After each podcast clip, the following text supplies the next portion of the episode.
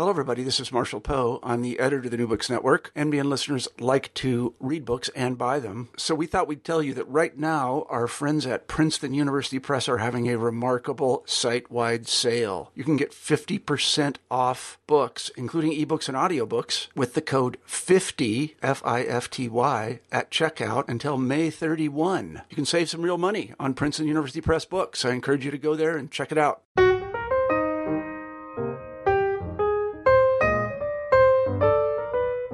Hello, everyone, and welcome back to New Books in Biography.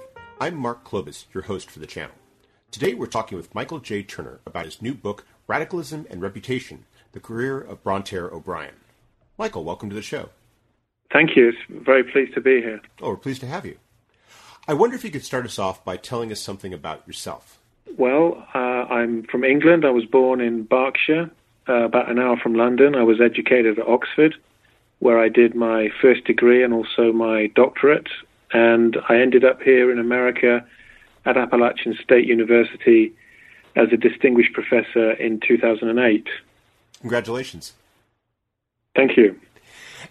Now, was Bronterre O'Brien uh, a subject that you had done a lot of previous work on, or what was it that led you to write a biography about him? Well, most of my work has been on reform movements, and I was interested in him uh, in a small way uh, when I was doing other projects in, in previous years. And I was I started to write some things about the way that uh, British radicals viewed America, and he sort of came up in, in that. So there was a, a, reason to look more deeply into his ideas.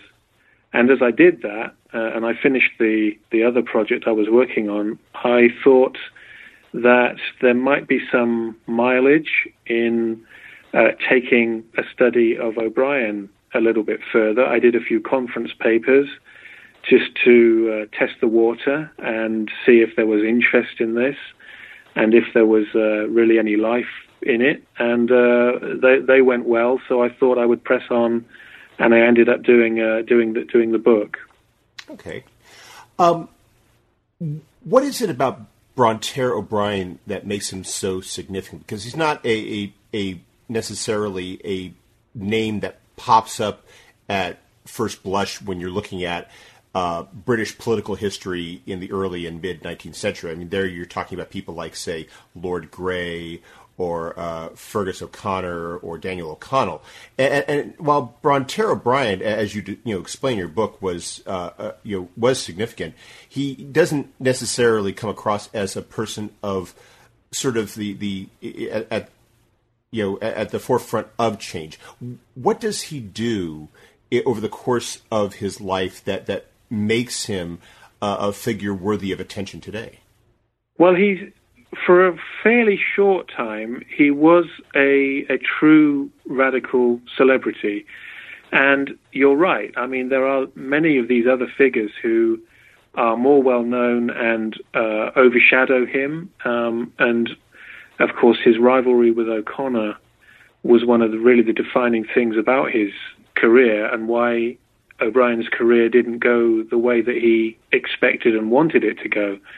Um, but his his significance, I think, is that he's he's uh, he's there uh, at the time when reform aspirations really took off, and when a lot seemed possible, real change seemed possible, and he managed to put together um, some ideas and, and, and, a program of realistic policies um, that that really lasted, uh, and, and although they get reshaped and so on later on by some of his successors and into the 20th century by centre and centre left uh, politics in, in, in, Britain.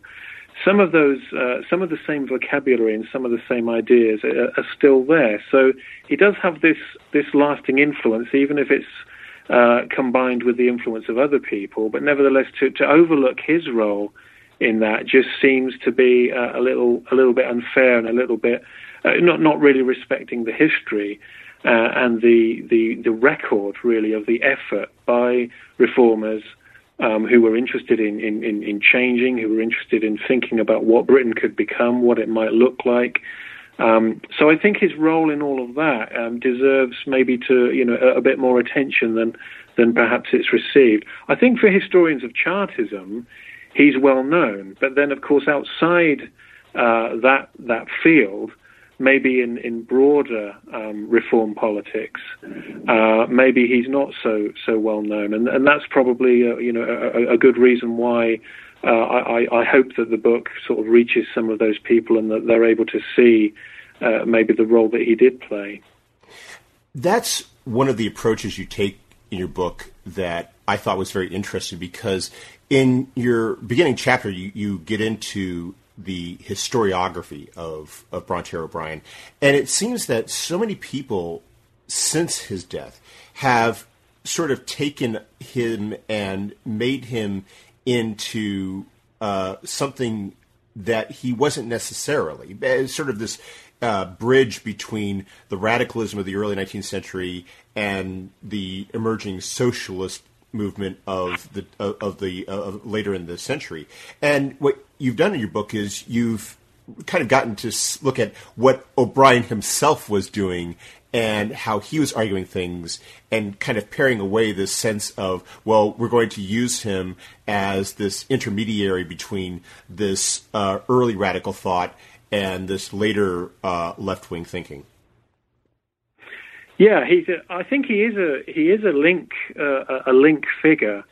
Um, I, I, some of the things about him are, are maybe a, a, a bit. Uh, like I said, I mean, there's there there is a, certain neglect of his of of his true, uh, you know, or, or, maybe the extent of his importance. But at the same time, for those who were enthusiasts for um, for uh, the, on the political left, um, and particularly in the 20th century, um, you know, look, looking at him as a kind of a a model or an inspiration or so on. I mean, some of that might it could, it could be argued.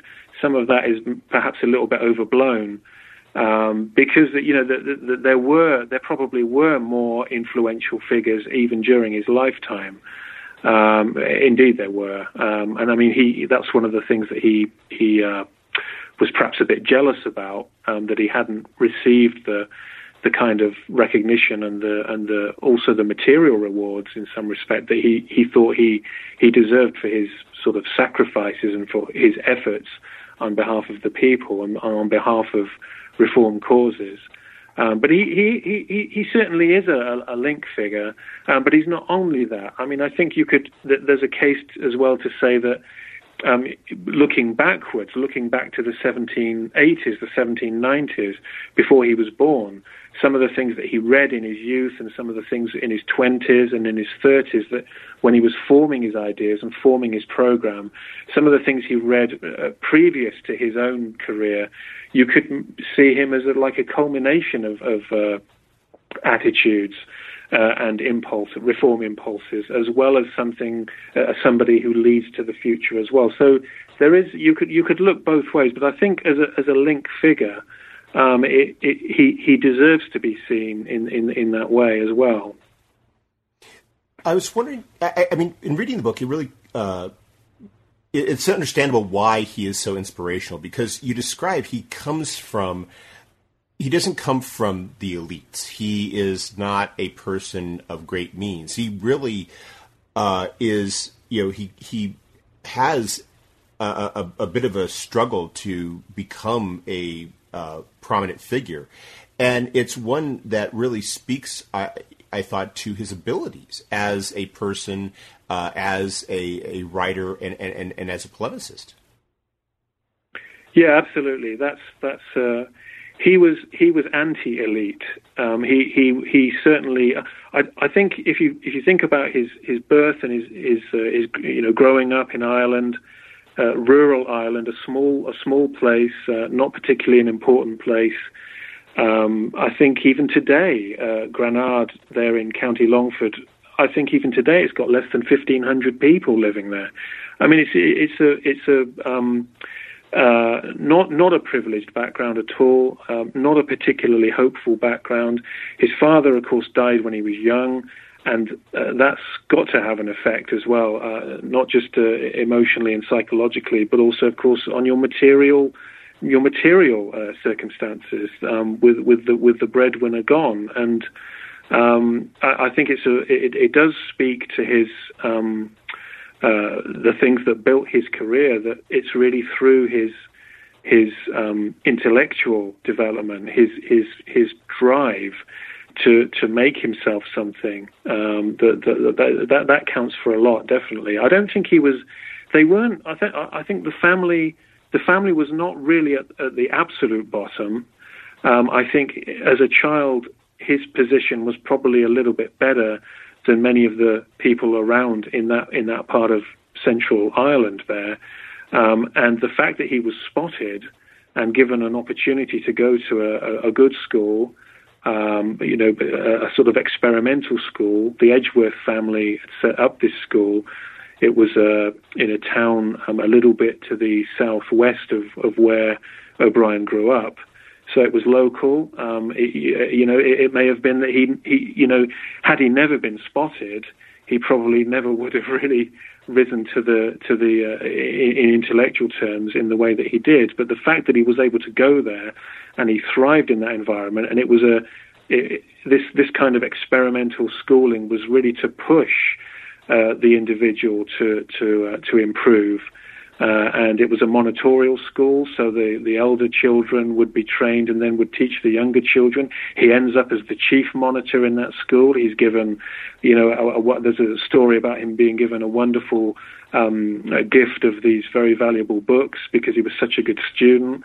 He goes on to, of course, to university, trains in the law, um, moves to London. I, I, you know, th- these these are things which were not inevitable, um, but by his own drive and by his his will to make something of himself, despite uh, not a particularly easy upbringing. They they were, as I say, they weren't dirt poor, but they were not rich. Uh, they were they, they, there was no reason to suppose that he would be going off to London to train as a lawyer. Um, but he, but he, but he was able to do that, um, and he won prizes for his academic accomplishments. He, he was obviously a smart individual, a clever individual, and he managed to find people to push him and to give him opportunities so that he could develop his mind uh, and his reading and, and all those uh, the, the, skills that go with that. Um, and, and, that's the way that really his entry into London and into uh, eventually into into radical politics that move to London uh, really struck me because you know, given what was going on in Ireland during the time, this is when you're uh, he's coming of age during uh, you know Daniel O'Connell and his uh, you know m- movement for uh, Catholic emancipation, and you're starting to see a more uh, assertive Catholic Irish identity in the island's politics, and yet when he moves to London he really is, in effect, charting a course that would have been very different had he stayed in Ireland. What, why did he move to London as opposed to staying in Ireland?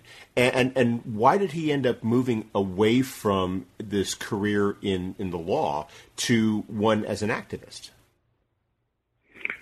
Well, he, he had to he had to go to London to finish his qualifications. Um, so that was that was one reason.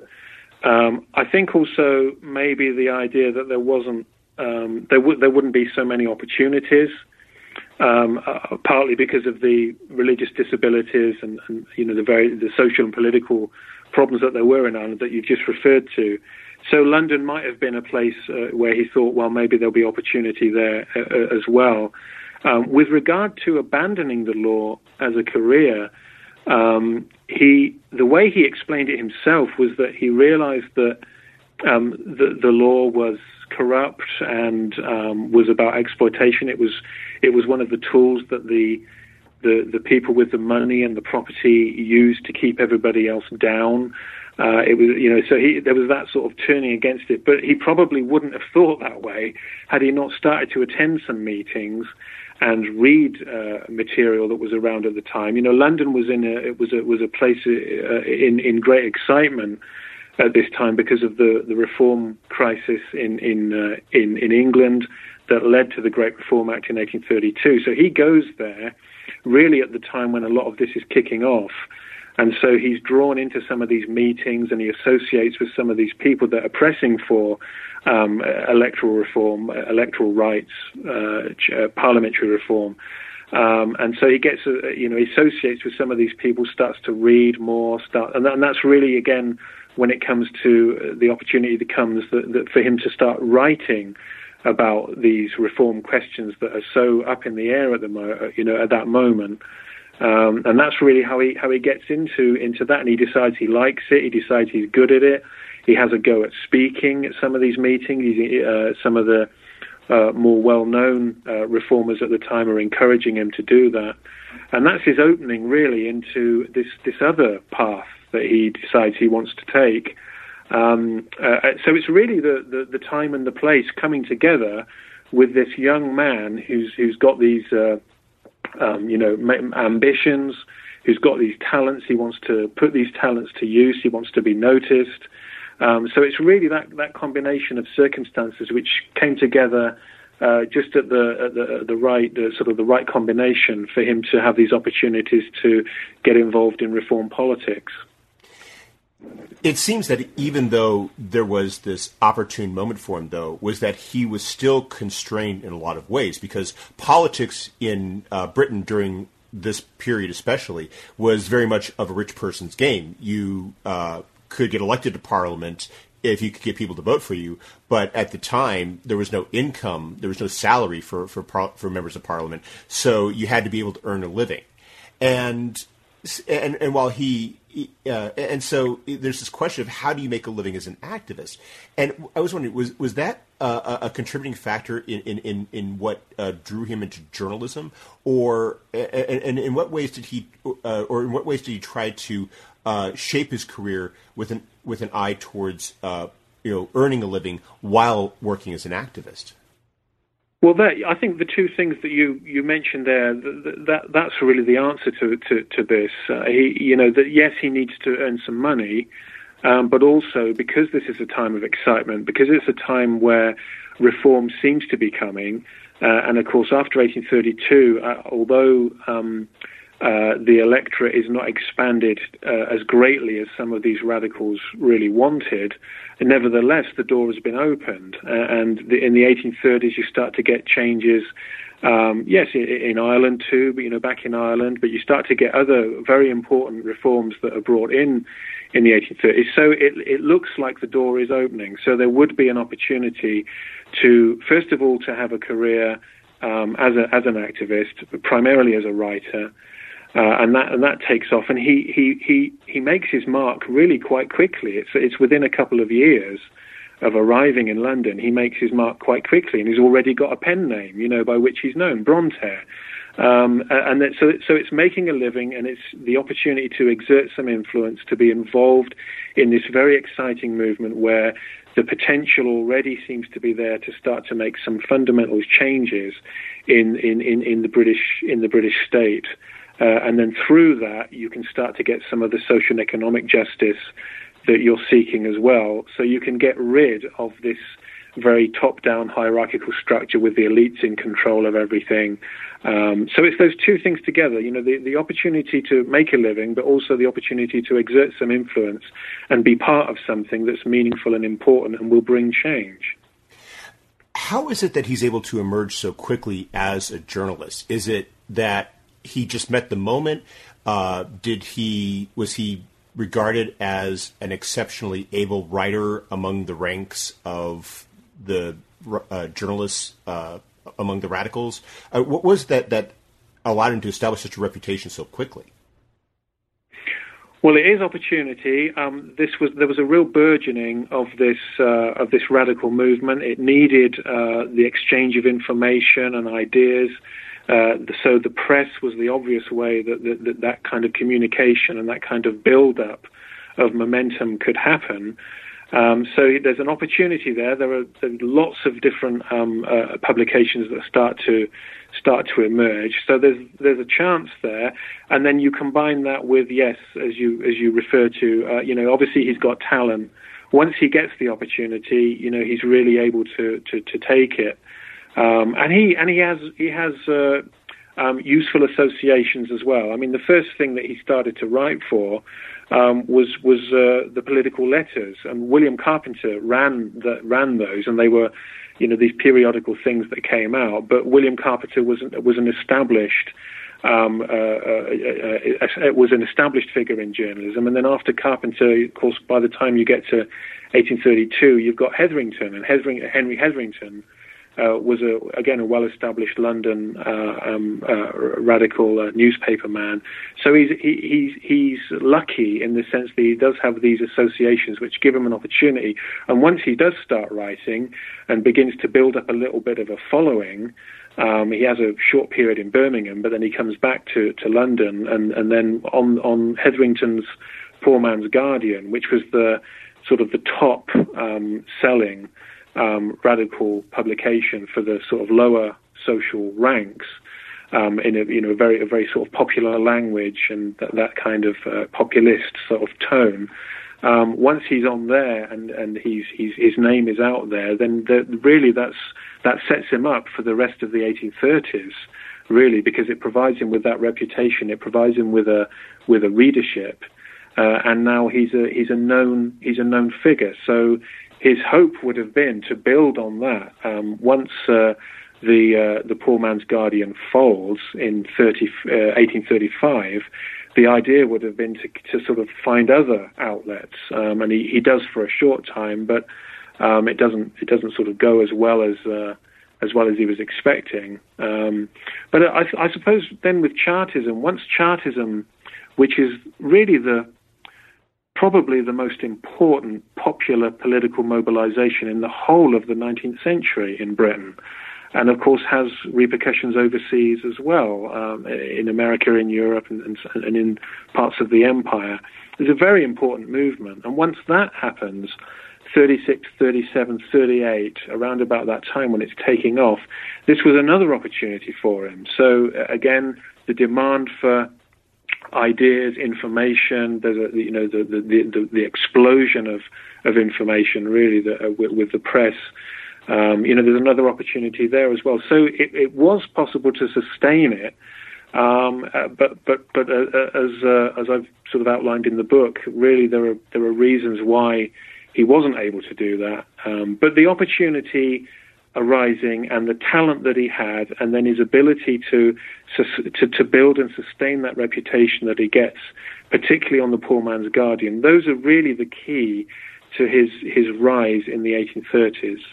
There's an undertone, though, of frustration for him that you describe because he established this reputation as a radical journalist early on, and he's advocating all of these uh, ideas which were very cutting edge for the time. And we'll get into those in just a few minutes. But it, it, the frustration comes from the fact that he wants to be a bit more than a journalist, and this is, and you refer to his efforts to establish his own papers. And I was wondering if you could explain why why those worked. Was that a, a, function of the limits of his abilities as an organizer, or was it more a reflection of the environment for uh, publications uh, in, in the 1830s? I think you'd have to say um, both of those both of those things had an had an impact. Um, I think you know what, once he'd worked with people like Carpenter and Hetherington. I mean, he wanted to be them. He wanted to be his own sort of. Uh, uh, successful entrepreneur in the newspaper business pushing radical causes. And and uh, the, the, fact is, though, that you know once reform is taking off in the 1830s, and you know it's quite an overcrowded field. Um, you've got a lot of publications now, all sort of um, pushing for for, uh, and it's all very well getting a high readership, but it's sales that is going to bring you in the money. You need the advertising revenue. You need the, the you need the business side of it sorted out. Uh, and as I mentioned, I mean, it is, it is quite an overcrowded field. So trying to establish yourself in that field, unless you're, you've really got something amazingly special and you're very, very lucky, um, you know, uh, it, it's difficult. There are lots of radical publications that were very short-lived you know, only only a few months or a couple of years, and then and then couldn't survive. Um, so, um, uh, you know, of course, there were very, very many others that did survive and lasted a long time and became became well established. But I think that was his that was his his idea. um, that that uh, you know he he would go on to be the type of figure that he you know in, instead of working for them, writing for them, he would actually be writing for himself and owning his own his own titles and running them and editing them and, and so on. That was his that was his idea, and he had the he probably had the, the the talent to do it in a small way. But on the business side of it, because it was quite difficult, uh, as I mentioned, to establish uh, yourself in, in, an overcrowded field, um, uh, he he wasn't so good maybe on the business side of it. He he tended to be perhaps a little bit over optimistic. Um, and, and to, to underestimate the difficulty that we would face. Plus, um, you do still have taxes and various other limitations on the radical press because the government, of course, doesn't like being criticized and questioned. Uh, and so anything that uh, goes perhaps a little bit too far or gets on the wrong side of um, of, of officialdom um, is going to is going to face some pressures uh, as well. And he he does blame some of his failures on that type of um, persecution uh, uh, as well. Um, so he, he yes he wasn't able to really make the impact that he wanted uh, on on that side of things, and it's it's largely because of um, perhaps he didn't he didn't realize how difficult it was organizationally, financially. I mean, you you need an you need investment, you need a bit of capital to be able to um, set up and to last through maybe some uh, periods of not not so good sales uh, and not so good uh, revenues from advertising and so on. And he didn't quite appreciate uh, how difficult that would be, and hence the the series of rather short-lived and disappointing um, uh, uh, titles that he was associated with. Sometimes he he he was co-owner, sometimes he was owner, sometimes he was just editor and worked for others. Um, but all of these things um, they, they never really lasted very long. Um, and, and, and, yes, he was. It made him. It made him bitter. Um, the thing was that the, the, reason, the, the, the, one way in which they can be regarded as a success, however, is um, in in ideas. I mean, in in pushing some very bold and interesting ideas and, and having an impact on the reform debate. Uh, in, in, that sense, I mean, he, he it, it worked. It's just that it, he wasn't really able to make a very comfortable living um, out, out, out, of that because of because of the, the, the business and organizational things that we've just been we've just been thinking about. I was wondering if you could speak uh, a bit about those ideas. I mean, what how what was he advocating? How was he promoting? You know, what what sort of changes was he promoting? And and was there any sort of evolution in his thinking during this period in the 1830s that, that brought him to Chartism, or was he basically fully formed and waiting for something like Chartism to come around? Well, you, Chartism can be seen as a as a, a continuation of earlier radicalism. It, it, the thing that Chartism had was it was it was it had the it had the mass mobilization and the, the you know the huge meetings the the infrastructure, the organization, all the various uh, uh, aspects of um, you know uh, posters and dress and banners and slogans and all of those things maybe that on a scale that hadn't really been seen before. But but uh, in terms of its ideas I mean the the the, the main program the, the six points of the People's Charter that those weren't new. They'd been around for for quite a long time um, and uh, I mean, I can I can just re- remind everybody of what those six points were. I mean, you've got manhood suffrage, which is the main one, and this is something that O'Brien never departed from.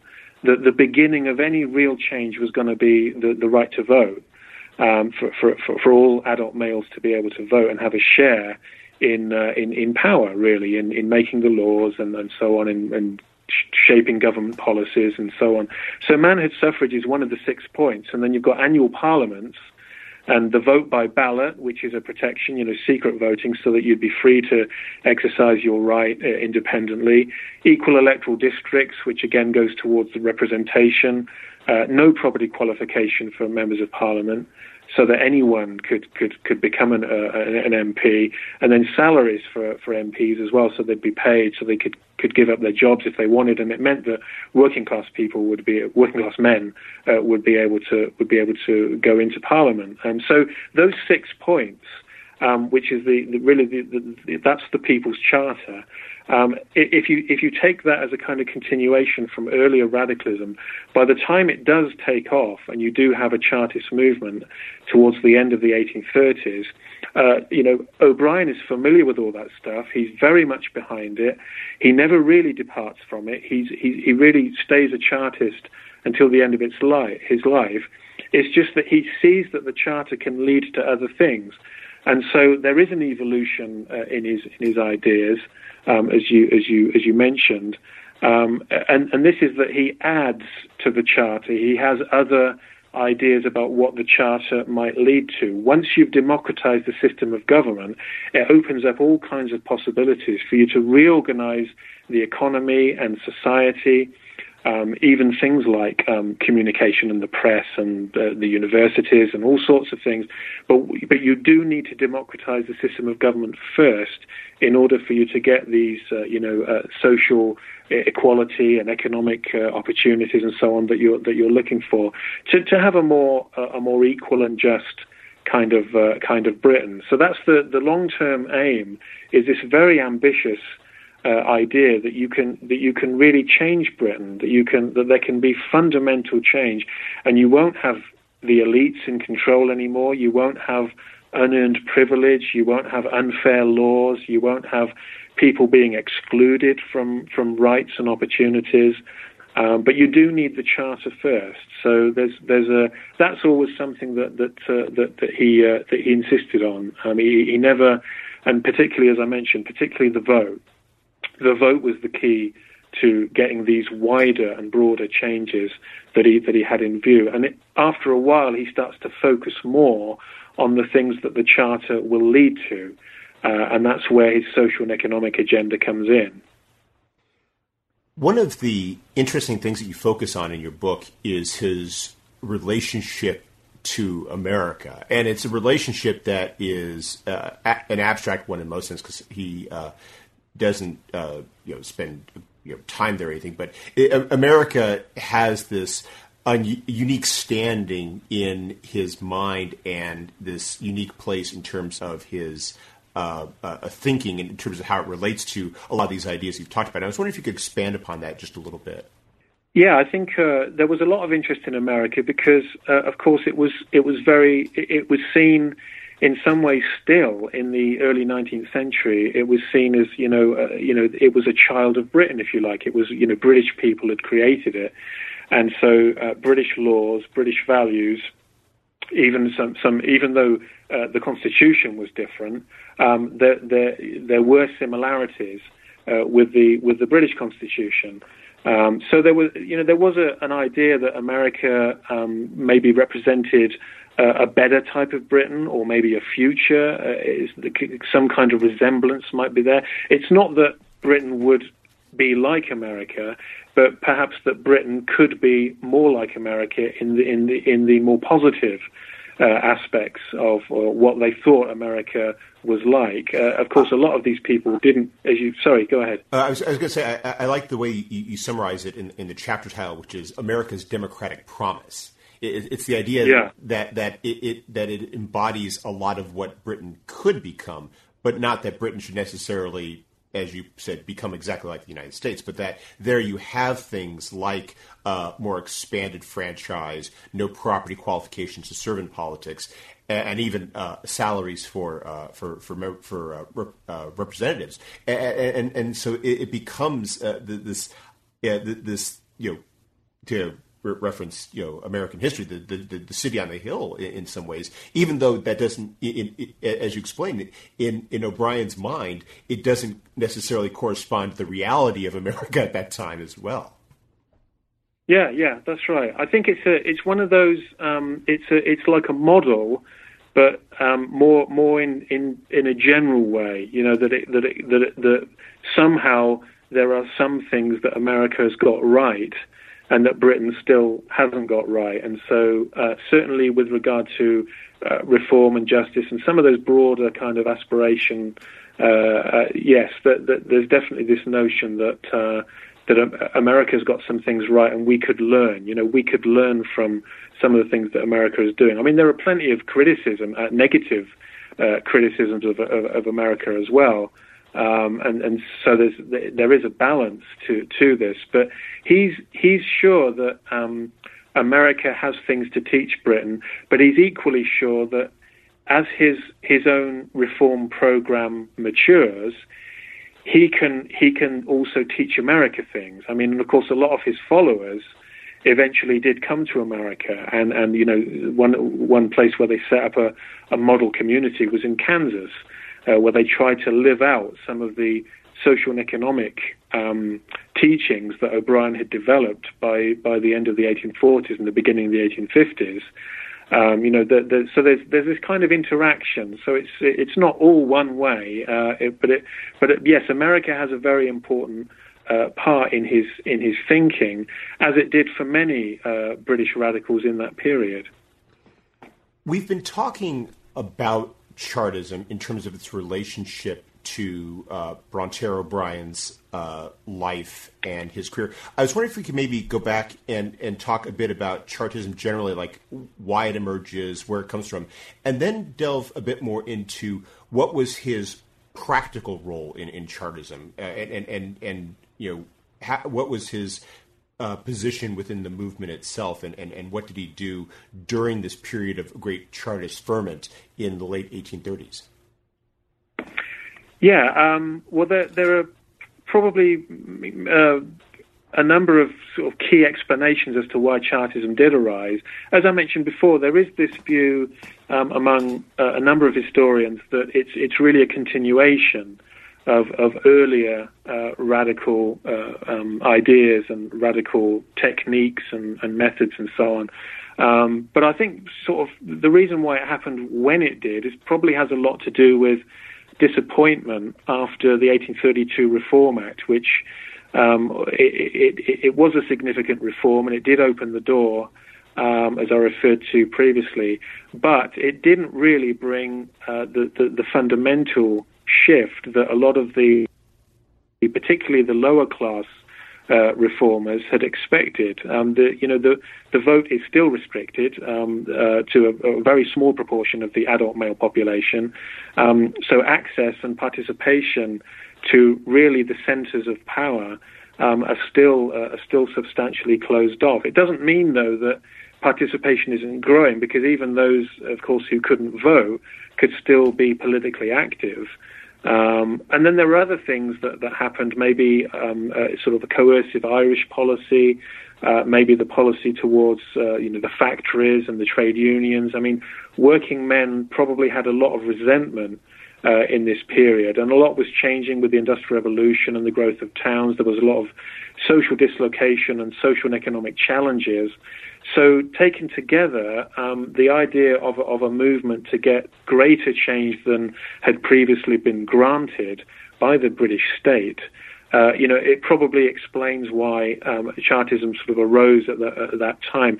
And with uh, the, the, the, six points of the Charter, with some established radical leaders, with, a, with the growth of the Chartist press and communication and local Chartist bodies and organizational framework for the movement, it does take off and it attracts a, a lot of support. And as I mentioned, it's, it's really on a scale that hadn't been seen before in terms of its size and its influence. Um, the government probably isn't too worried uh, overall, but there are times when uh, the government does have to respond because it does seem like a like a, a serious challenge to the established order. Um, and by 1839, I mean 1839 is one of the peak um, years of agitation, and it really it really shows that that uh, Chartism had had, had arrived. Um, and uh, and O'Brien's O'Brien was already a celebrity when Chartism was taking off, um, so he was already known. Uh, and um, the, the, you know he's he's still writing uh, in 36, 37, 38. And then I think the key breakthrough for him is when he joins the Northern Star, um, because the Northern Star emerges as as the major Chartist newspaper, and of course it's run by um, Feargus O'Connor, uh, and they'd been allies, um, so and they knew each other. Supported each other up to this point, and so he get O'Brien gets this opportunity to be part of of, of a, of a, uh, a very successful, what becomes a very successful radical newspaper. Uh, and of course, his you know when he starts to write for it, he's able to both enhance his own reputation, but also contribute to the success of the Northern Star itself. So they kind of serve each other's interests, uh, and it works okay for a while. Um, for, uh, you know, unfortunately for O'Brien, um, you know, prison. Uh, prison sort of changes changes an awful lot for him when he when he has when he's sent to prison at the beginning of 1840, and that's the beginning really of, of some major difficulties because although he still has a, a, name, he still has celebrity status, he still has a following, he still has um, influence when he comes out of prison uh, so much has changed really for him um, personally and politically, and of course the breach with with O'Connor is very important in that respect as well. That his his role as a as one of the major leaders in early Chartism, he cannot sustain that, and he breaks with many of the other Chartist leaders in the course of the early and mid 1840s, which rather isolates him and, and sort of sets him sets him apart um, he doesn't give up. I mean, he keeps going, but it does mean that certainly his opportunity, for instance, to earn a living from his from his political writing and from his speaking, um, that's that's starting really to be restricted now because he's lost some of those relationships and some of those opportunities that he had before. His imprisonment does serve as in your book as the start of this major turning point in his life. I was wondering if you could explain a bit how it was that he ended up being arrested and imprisoned uh, during this peak period of, of, of, of Chartist activity.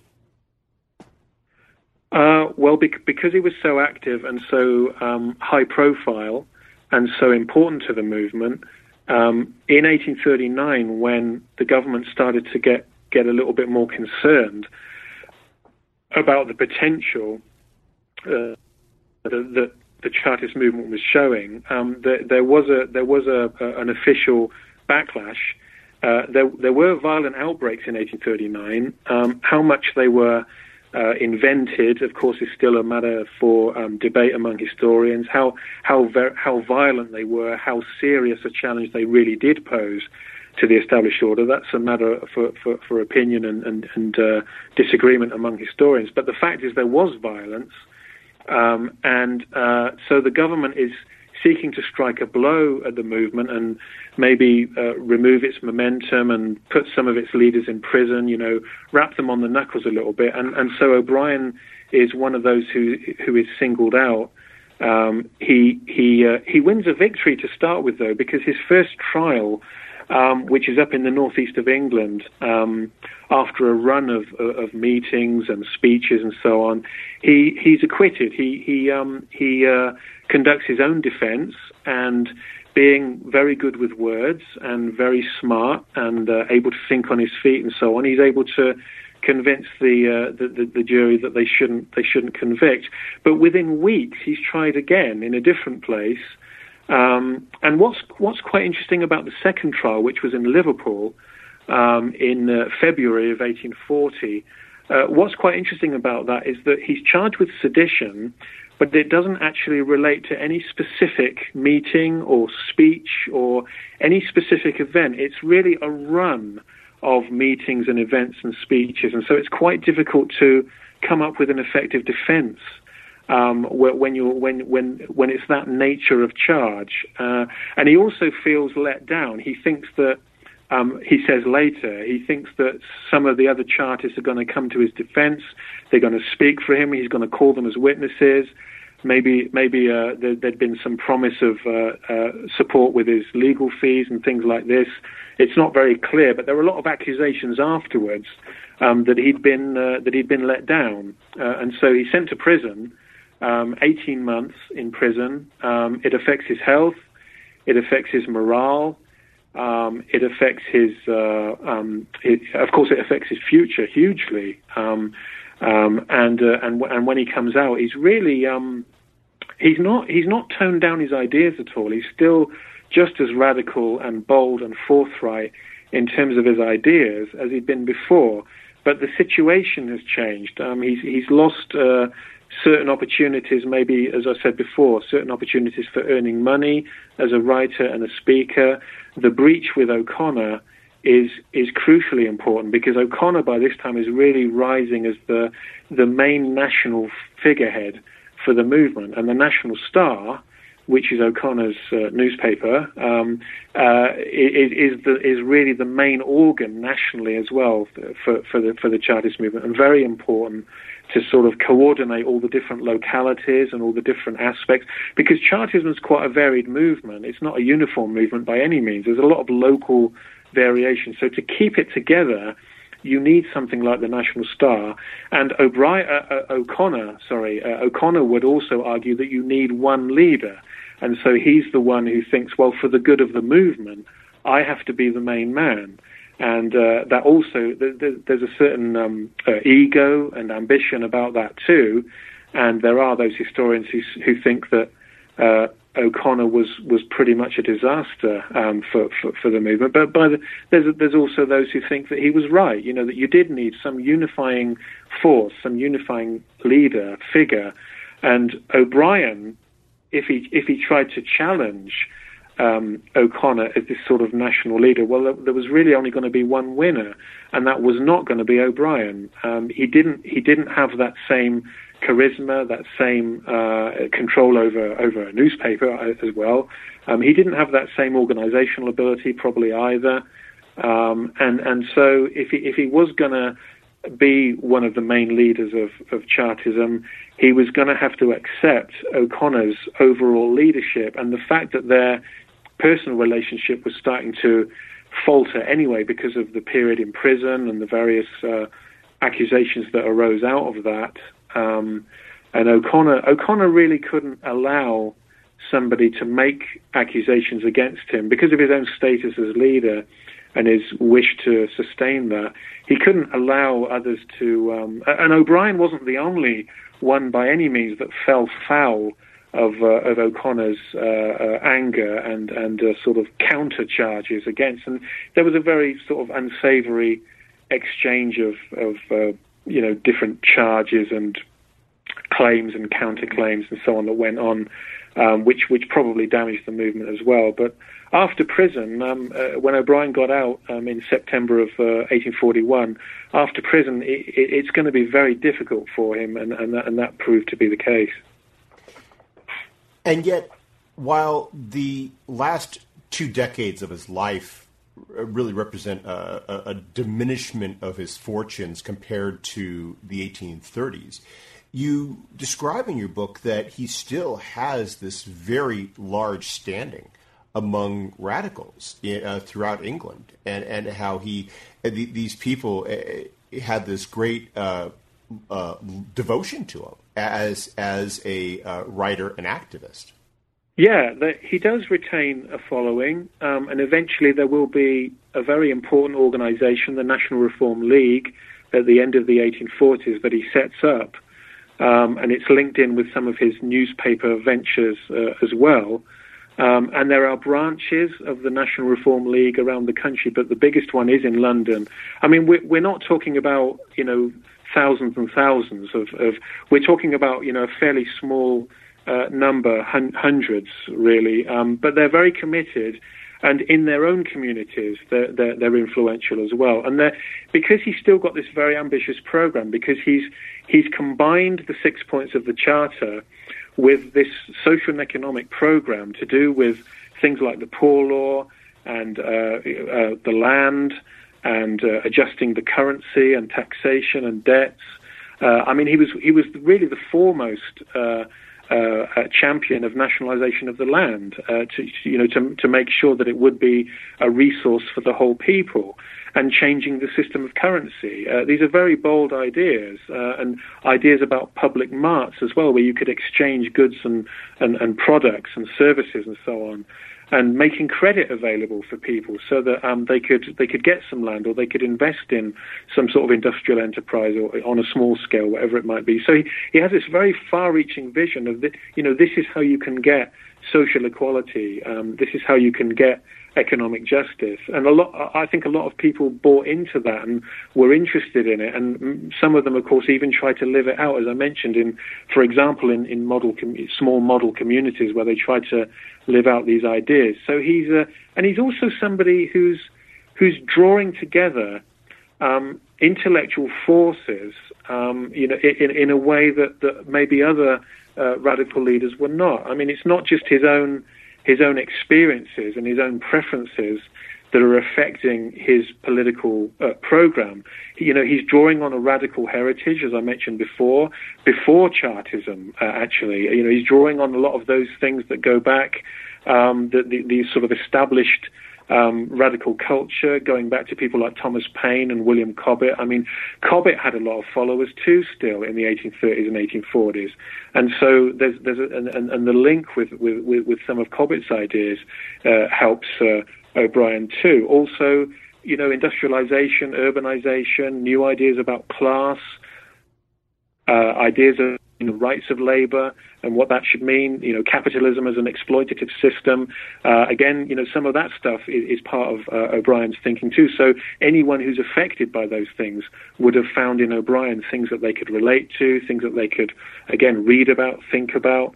Um, and other aspects of history, like the French Revolution. I mean, the fact that um, O'Brien popularizes a very uh, positive view of the early French Revolution. Robespierre, you know, to, to O'Brien is a, is a democratic champion. You know, Robespierre is almost like a, a model chartist, you know, who has a lot to teach British radicals. And he writes a book about Robespierre. He, he gives lectures on Robespierre.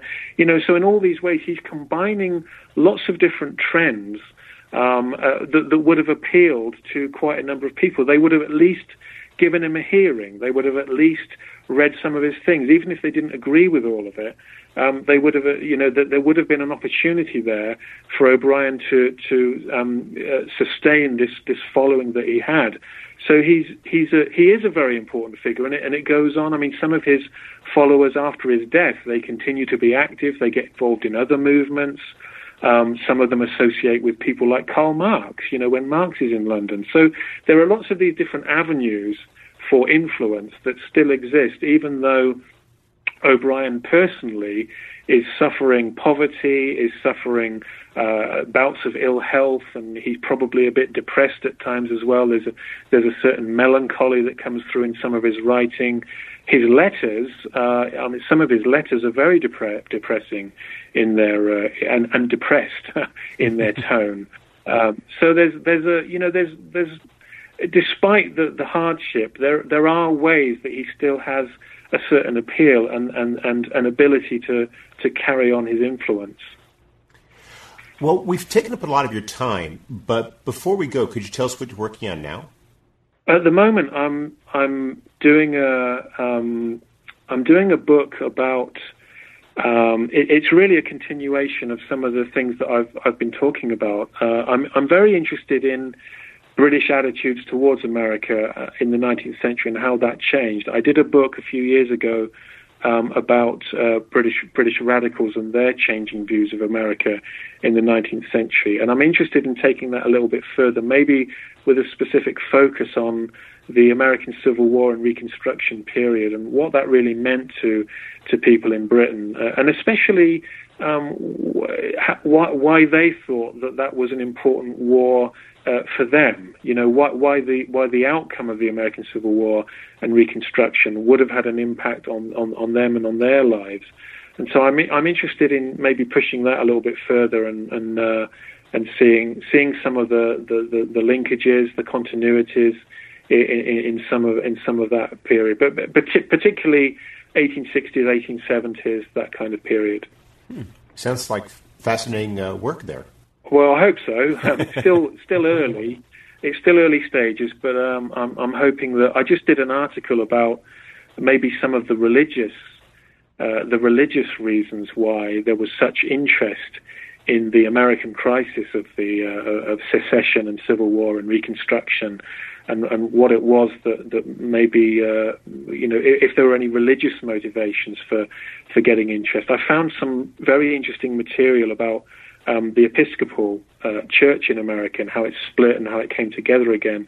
And obviously, with with Britain uh, still having a state church, the Anglican Church, and regarding the Episcopal Church as a as a kind of you know as a sort of outgrowth of the uh, of the established church in uh, the Church of England. Uh, I'm I mean, I, I, got very interested in the way that that might have shaped a perspective about America and the crisis that America was going through. So I just recently uh, wrote a, wrote a thing about that, which hopefully will be published later this year. How interesting, Professor Turner. Thank you very much for taking some time out of your schedule to speak with us. I hope you have a wonderful day. Thank you very much.